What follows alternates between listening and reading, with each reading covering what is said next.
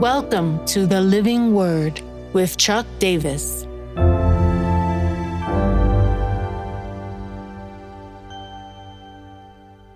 Second Thessalonians 3 1 to 5. Established against the evil one. Finally, brothers, pray for us, that the word of the Lord may speed ahead and be honored, as happened among you, and that we may be delivered from wicked and evil men.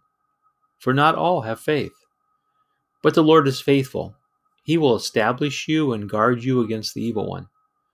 And we have confidence in the Lord about you that you are doing and will do the things that we command. May the Lord direct your hearts to the love of God and to the steadfastness of Christ.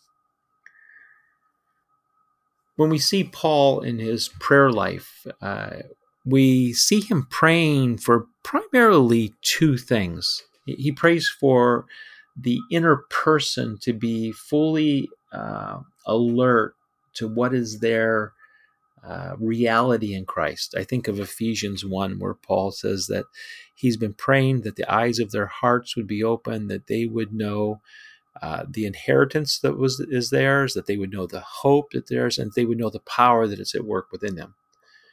Uh, in Ephesians 3, he prays that um, they would have strength to comprehend how wide, deep the love of Christ, that Christ may even dwell in their hearts, even though they're in Christ, that they would have the experiential reality. So, Paul's prayer is primarily about spiritual movement in people's lives.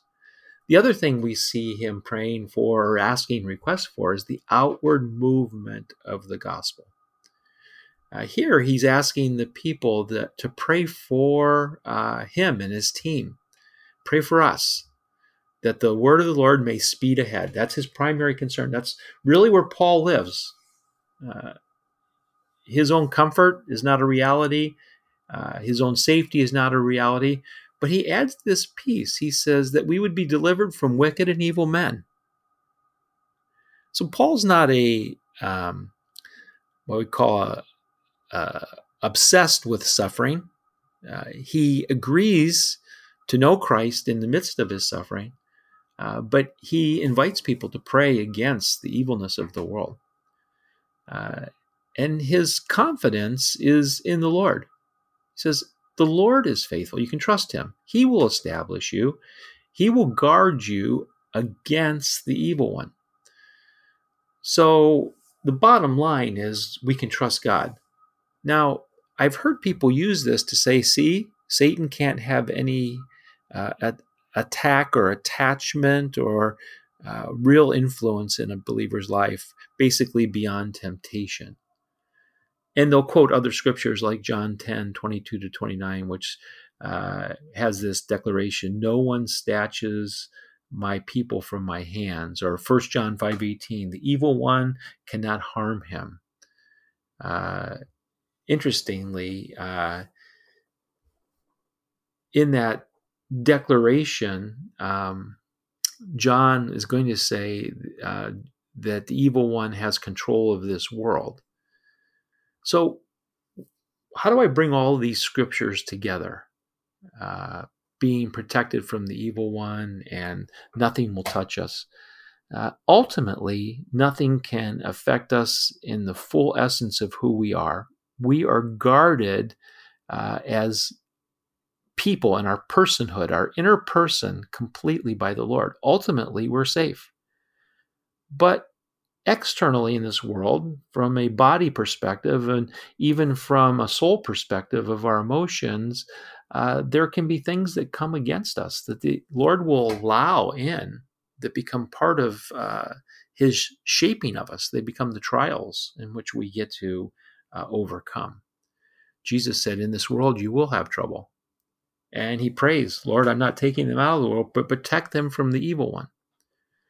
Uh, so I simply want to, in my so what, is to declare we need to avoid oversimplifying certain passages and being cavalier uh, in our walk with the Lord. Yes, we can trust Him. He's got us but I want to be active. That's my now what is to stand in the provision that He has given me to be effective in battle. Uh, we see that His sovereignty is our hedge. Uh, we know the power of the Holy Spirit in our life to release the things of Jesus. We know that seated with Him, we have spiritual authority that we need to operate in. We have an armor that He has given us to do battle with. We have attending angels around us. We're in the body of Christ, which unites us together that we're not battling alone. But we need to operate fully in those things. They're there, but remaining passive in our lives will not help us uh, we simply cooperate with God's sovereign hedge over us by operating in the equipment that He has given us. And so today, Lord, we're not passive.